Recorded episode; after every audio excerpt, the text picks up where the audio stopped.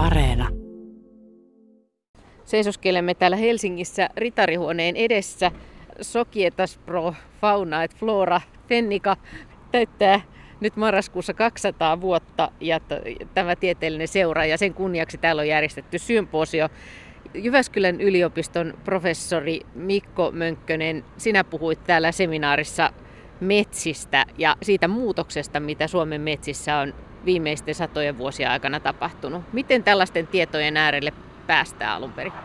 No meillä on Suomesta poikkeuksellisen hyvä tuota tieto olemasta, miten metsät ovat muuttuneet. Erityisesti viimeisen sadan vuoden aikana meidän valtakunnan metsien inventointi tuottaa arvokasta tietoa metsien muutoksesta. Ja, ja sitten kyllä myöskin jonkun verran aja, sitä edellisen aiemmalta kaudelta on, ajanjaksolta on muutoksia. Esittelin tänään tuloksia tuolta 1750-luvun vallinneista metsien rakenteesta ja tilanteesta silloin, ja siihen meillä on jonkun verran sellaista historiallista tietoa siinä. Ja kyllähän se näyttää siltä, että niin kuin erityisesti Etelä-Suomessa niin metsät ovat olleet niin kuin erittäin voimakkaan metsätalouden piirissä jo vuosisatoja, ja nyt esimerkiksi Etelä-Suomessa metsien tilassa on valtakunnan metsienkin inventoinnin tulosten perusteella nähtävissä, että metsien puuston määrä on kasvanut, suurten puiden määrä on kasvanut, jonkun verran lahopuumäärä on Etelä-Suomessa lisääntynyt. Ja, ja tämä on ollut selvästi niin kuin Etelä-Suomen metsien osalta niin on ollut tämmöistä toipumiskehitystä, eli ne toipuvat metsät tämmöistä hyvinkin intensiivistä talouskäytöstä aina sieltä satojen vuosien takaa. Niin, eli Etelä-Suomessa on tällaista toipumista tapahtumassa ja Pohjois-Suomessa sitten toisaalta taas päinvastaista kehitystä. Niin nimenomaan, että nyt Pohjois-Suomessa tämä tämmöinen laajamittainen metsätalous on alkanut vasta tässä viimeisen sadan vuoden aikana ja se näkyy kyllä niissä VMI-aineistossakin, että siellä erityisesti Pohjois-Suomessa niin tämä kehitystrendit on negatiivisia olleet tässä VMI-mittausaineiston aikana kaikissa näissä rakennepiirteissä, jotka on monimuotoisuudelle tärkeitä. Usein kuulee väitettävän, että se mikä on Suomen metsissä muuttunut eniten on, että meiltä puuttuu niitä hyvin vanhoja puita, mutta ei välttämättä niin vai? No siis vanhojen metsien määrähän on Pohjois-Suomessa alentunut ja niin kuin vanhojen metsien määrä pysynyt tai jonkun verran jopa lisääntynyt tässä Etelä-Suomen alueella viime aikoina.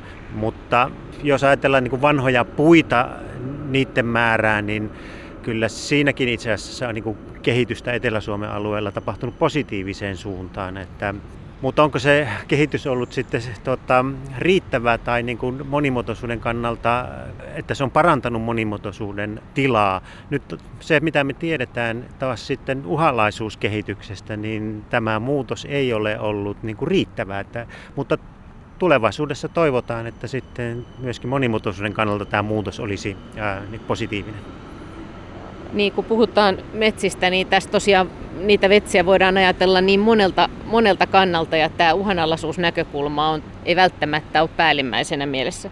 Niin kyllä me monesti kun metsistä puhutaan, niin ensisijaisesti, ensisijaisesti puhutaan metsistä niin kuin talouden näkökulmasta. Ja tämä on tietysti vähän kapea tulokulma siihen. Jos ajatellaan vaikka suomalaista metsähistoriaa, niin kyllähän se on ollut meille leiväantaja pitkä aikaa, mutta sillä on monia muitakin merkityksiä suomalaisille. Ja nyt viime aikoina on noussut keskusteluun tämä niin kuin ilmastonmuutoksen hillintä ja metsien rooli siinä. Ja sitten ihan viime vuosina myöskin tämä monimuotoisuuskysymys. Me aletaan niin kuin ymmärtää metsää paljon laajemmin kuin aikaisemmin monipuolisena hyvinvoinnin, terveyden turvaajana ja hyvinvoinnin antajana. Esityksessäsi totesit kuitenkin myös sen, että nykymetsät on niin tasalaatuistuneet.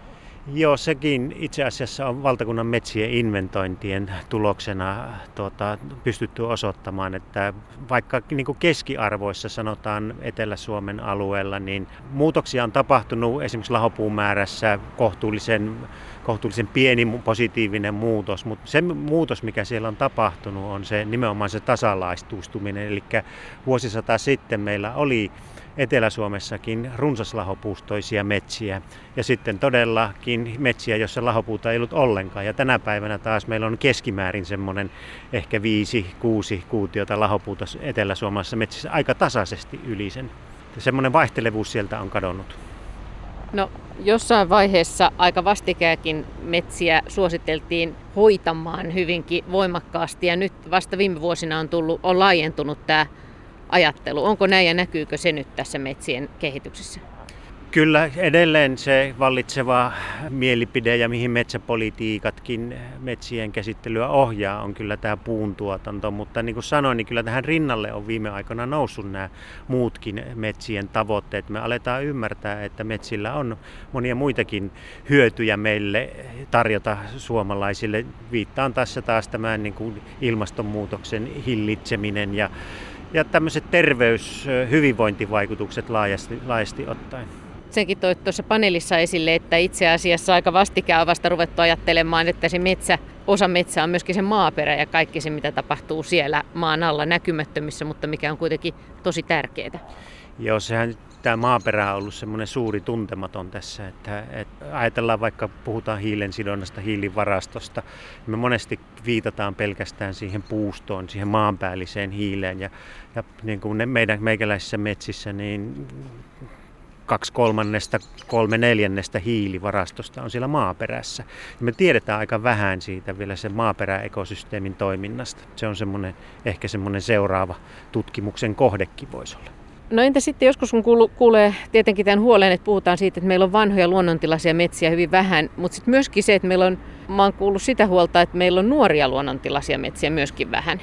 Se on myöskin totta, että, että tämmöiset niin kuin voimakkaiden häiriöiden jälkeiset varhaiset sukkessiovaiheet on itse asiassa hyvinkin uha-alainen luontotyyppi. Me, meillä on tapana, jos metsä palaa, niin meillä on tapana korjata sieltä ne hiiltyneet kuolleet tai kuolemassa olevat puut pois ja niin kuin aloittaa se metsän kierto alussa. Ja nämä voisivat olla todellakin arvokkaita alueita monimuotoisuudenkin kannalta. Säästää hallitusti ja, ja, ja tuota, sopivassa määrin tämmöisiä varhaisia sukkessiovaiheita.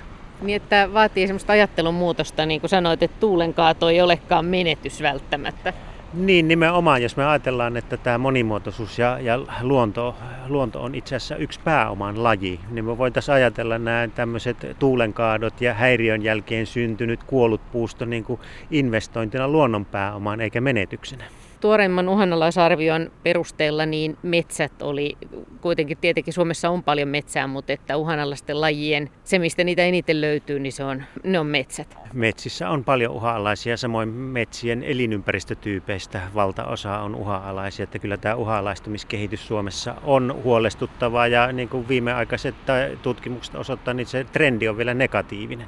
Mutta siis kun Etelä-Suomen metsissä on nyt positiivista trendiä, niin näetkö tämän itse positiivisena vai onko, onko niin, että se ei riitä? Selvästi nyt on, on voi sanoa, että ei, tämä muutos ei ollut riittävä. Muutenhan nämä uhanalaisuusmittarit olisi kääntynyt tuota, positiivisempaan suuntaan. Ehkä kysymys tässä on nimenomaan sen vaihtelevuuden menetyksestä, että me olemme menettäneet ne kaikkein arvokkaimmat metsät Etelä-Suomessa tässä viime vuosien aikana, vaikka keskiarvoissa on tapahtunut positiivista kehitystä. Kun tällä lailla vertasit tosiaan 1700-luvulta asti näitä Suomen metsien muutoksia, niin tuliko sulle itselle tämä yllätyksenä nämä havainnot? No sillä lailla kyllä. Tässä oli oikeastaan kaksi yllättävää, että meillä yleensä on tietoa niin varhaisista ajoista, että voidaan jotakin sanoa Suomen metsien rakenteesta 1750-luvulta saakka. Ja tietysti ehkä pieni yllätys, että jo siinä vaiheessa Etelä-Suomen metsät erityisesti oli hyvin voimaperäisen metsätalouskäytön piirissä ja se metsien rakenne, ikärakenne, puustorakenne oli jo voimakkaastikin muuttunut luonnontilaiseen metsään verrattuna. Toisaalta se nyt ei ole yllätys, kun ajattelee, että 1500-luvulta asti Suomen metsiä on kaskettu, tervaa on poltettu voimakkaasti, metsiä on käytetty metsälaidunnukseen, sahateollisuuteen ja niin edelleen. No, 1800-luvulta alkaen vasta sahateollisuuteen, mutta kyllä se siis metsien käytöllä on pitkä historia Suomessa ja kyllä se on erityisesti Etelä-Suomessa niin näkynyt jo vuosisatoja.